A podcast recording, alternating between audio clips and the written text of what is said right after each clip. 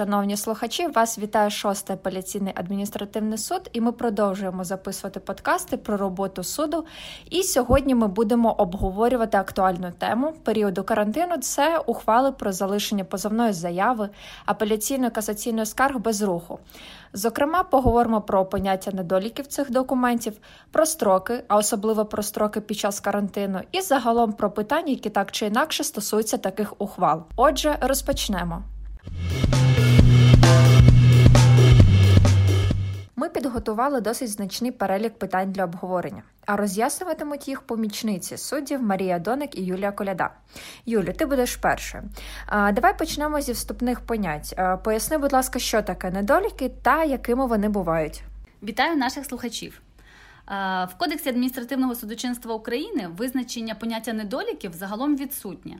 Проте із системного тлумачення статей 169, 298 та 332 Кодексу адміністративного судочинства України можна дійти висновку, що недоліки позовної заяви, апеляційної або касаційної скарги це їхня невідповідність вимогам, що прямо закріплені нормами процесуального кодексу.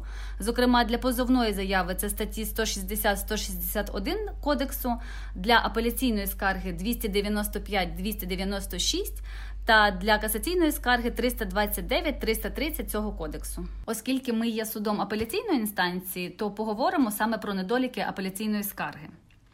Можна виділити основні чотири категорії так званих недоліків. До першої категорії, зокрема, необхідно віднести недоліки щодо оформлення апеляційної скарги. Так, до найтиповіших недоліків можна віднести е, незазначення реквізитів сторін, відсутність обґрунтування вимог особи, що подала апеляційну скаргу, із зазначенням того, в чому саме полягає неправильність чи неповнота дослідження доказів. Юлю, а реквізити сторін це адреса мається на увазі, чи ще окрім цього є щось? Так, це може бути незазначені адреси, телефону, електронної адреси, факсу, як позивача, відповідача або третьої особи у справі. Також ідентифікаційний код чи номер. Насправді до суду надходять інколи апеляційні скарги, роздруковані восьмим шрифтом, з плямами від кави або на чернетках. Це, звичайно, є недоліком в нашому побутовому розумінні, проте не є недоліком в розумінні касу. Другий та найпоширеніший недолік апеляційної скарги пов'язаний зі сплатою судового збору. А саме сплата судового збору не в повному обсязі на неправильний рахунок, зазначення неправильних реквізитів по справі або призначення платежу. Окрім того, сторони часто не надають належних доказів щодо наявності скрутного матеріального становища або наявності пільг у апелянта при піданні відповідного клопотання. Третя категорія стосується додатків до апеляційної скарги, наприклад, ненадання копій апеляційної скарги для сторін. Якщо крім апелянта участь у справі бере ще 5 учасників, проте апелянт додав лише одну копію апеляційної скарги, суд, не проявляючи надмірного формалізму, може самостійно виготовити достатню кількість примірників. Окрім того, існує практика, коли апелянт в апеляційній скарзі посилається на безліч документів, причому жодного із них не надає. На рівні із судовим збором стоїть категорія щодо ненадання доказів поважності пропуску строків звернення до суду. Так, частина 3 статті 298 передбачає, що апеляційна скарга залишається без руху також у випадках, якщо вона подана після закінчення строків, встановлених статтею 295 цього кодексу, і особа, яка її подала, не порушує питання про поновлення цього строку, або якщо підстави, вказані нею у заяві, визнані неповажними. Юлю, а нагадай, будь ласка, нашим слухачам 295 стаття, що вона передбачає? Стаття 295 передбачає саме строк на апеляційне оскарження. Так, апеляційна скарга на рішення подається протягом 30 днів, а на ухвалу суду протягом 15 днів з дня її або його проголошення. Машо, скажи, будь ласка, якщо такі недоліки, які назвала Юля, все ж таки є в апеляційній скарзі, то хто вирішує, а головне, скільки надається часу для їх усунення? Строк, протягом якого учасник справи має можливість усунути недоліки, обов'язково зазначається в ухвалі про залишення апеляційної скарги без руху. Визначається він по-різному і залежить в першу чергу від того, які саме недоліки із зазначених Юлею були виявлені. Якщо причиною залишення апеляційної скарги без руху став пропуск строку на апеляційне оскарження, учаснику надається 10-денний строк, який обчислюється з дня отримання відповідної ухвали. А цей строк встановлений безпосередньо в кодексі.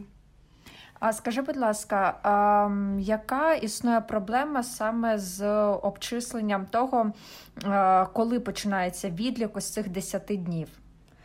А часто сторони помилково вважають, що перебіг такого строку розпочинається з дня постановлення ухвали, але насправді він обчислюється з дня отримання її копії. Якщо ж мають місце інші недоліки, наприклад, не сплачено судовий збір або не зазначено реквізити апеляційної скарги, наприклад, ідентифікаційний номер учасника, строк для усунення недоліків визначає суд. Кодекс встановлює лише певні рамки. Перше, строк не може перевищувати 10 днів з дня отримання копії ухвали про залишення апеляційної скарги без руху, а також кодекс встановлює правило, відповідно до якого строк має бути розумним, тобто достатнім для вчинення процесуальної дії з урахуванням конкретних обставин. Юлю, а на що ти звертаєш увагу, коли визначаєш розумний строк?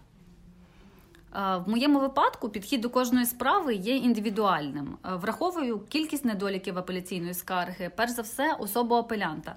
Так, на моє переконання, суб'єкту владних повноважень, адвокату, спеціалісту з вищою освітою правничою необхідно значно менше часу для усунення недоліків в порівнянні з особою, яка самостійно без правничої допомоги звертається до суду. Ще хочу додати, що строк усунення недоліків на практиці встановлюється шляхом вказівки на подію. Я маю на увазі, що в ухвалі ми зазначаємо не конкретний день, наприклад, 23 травня. Ми вказуємо, що недоліки необхідно усунути протягом 10 днів з дня отримання ухвали. Також слід пам'ятати, що строк рахується календарними днями, не робочими. Строк а, насправді немалий для того, аби усунути недоліки, тим паче, що в рішенні не зазначається конкретна дата. Але ж на практиці буває по-різному. Юлі, як бути стороні, якщо встановлений строк е, не є достатнім? Продовження процесуального строку регламентується, зокрема, частиною 2 статті 121 КАС України, відповідно до якої встановлений судом процесуальний строк може бути продовжений судом за заявою учасника справи, поданою до закінчення цього строку, чи з ініціативи суду. На практиці, у випадку, якщо в установлений судом строк сторона не може усунути недоліки апеляційної скарги, остання може звернутися до суду із заявою про продовження процесуального строку із зазначенням причини неможливості виконання вимог ухвали про залишення апеляційної скарги без руху. Варто також наголосити, що апелянт повинен звернутися із такою заявою саме в строк, який визначений ухвалою суду про залишення апеляційної скарги без руху. Це є важливим з огляду на приписи статті 298 КАС України, відповідно до якої передбачено, що питання про повернення апеляційної скарги суд апеляційної інстанції вирішує протягом п'яти днів з дня надходження апеляційної скарги або з дня закінчення строку на усунення недоліків справи. Тобто це є важливим з метою уникнення передчасного повернення апеляційної скарги. А, Тобто, наскільки я зрозуміла, а, чи не зрозуміла, якщо заява про продовження процесуального строку подана після закінчення строку на усунення недоліків, то чи може учасник розраховувати на її розгляд?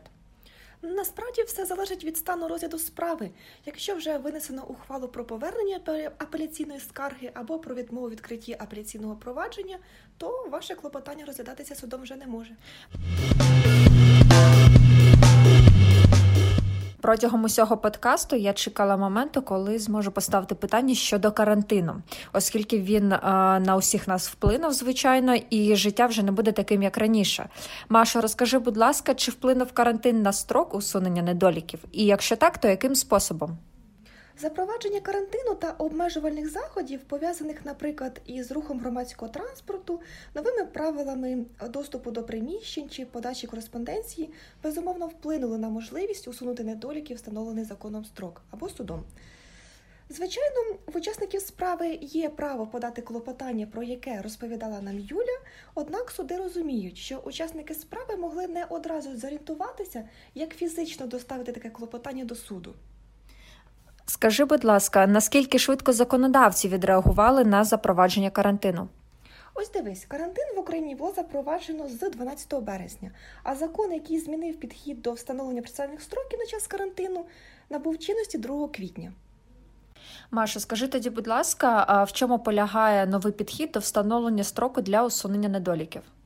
У прикінцеві положення КАСУ були внесені зміни, які передбачають, що строк, який встановлює суд в своєму рішенні, не може бути меншим, ніж строк дії карантину, пов'язаного із запобіганням поширенню коронавірусної хвороби. Тобто пройшов місяць між е, запровадженням карантину і е, змінами до кодексів. Юлю, е, скажи, в якій ситуації перебували суди в цей період? Період з 12 березня по 2 квітня цього року існувала певна правова невизначеність, оскільки судді до 2 квітня не були законодавчо обмежені карантинними заходами. Тобто питання щодо продовження строку чи повернення апеляційної скарги, е, кожен суддя вирішував на власний розсуд. То чи варто е, нам очікувати нових змін до законодавства? На даний час зареєстровано законопроект номер 3383, відповідно до якого пропонується викласти розділ 6 прикінцевих положень Кодексу адміністративного судочинства в новій редакції, відповідно до якої суд продовжує або поновлює процесуальні строки саме за заявою учасника справи. Тобто, якщо на сьогодні, встановлюючи строк усунення недоліків, суд враховує карантин, то потенційні зміни пропонують повернутися до загальних правил. Строк має бути розумним та не перевищувати 10 днів. Карантин стає підставою лише для продовження вже раніше встановленого строку за заявою учасника. Отже, шановні слухачі, давайте підсумуємо. Насправді дуже багато пунктів, які нам треба з вами запам'ятати.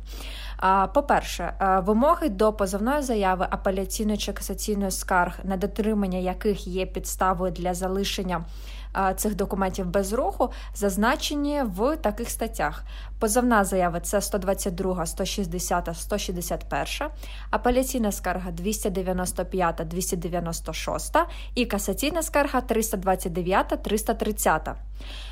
По-друге, строк усунення недоліків залежить від того, які вимоги були порушені.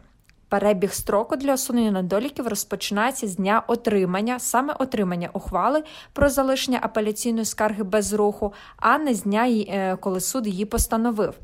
Також рахуйте строки календарними днями, а не робочими. Щодо апелянта, то він має право клопотати про подовження процесуального строку, зокрема посилаючись на карантин. До речі, шаблон е, такого клопотання є на сайті 6-го апеляційного адміністративного суду. Далі, з 2 квітня строк усунення недоліків не може бути меншим, ніж строк дії карантину. Наостанок радимо вам не забувати слідкувати за змінами, що вносяться до процесуальних кодексів і законодавства в цілому. Зі свого боку, ми будемо публікувати ці зміни на сайті 6-го апеляційного адміністративного суду.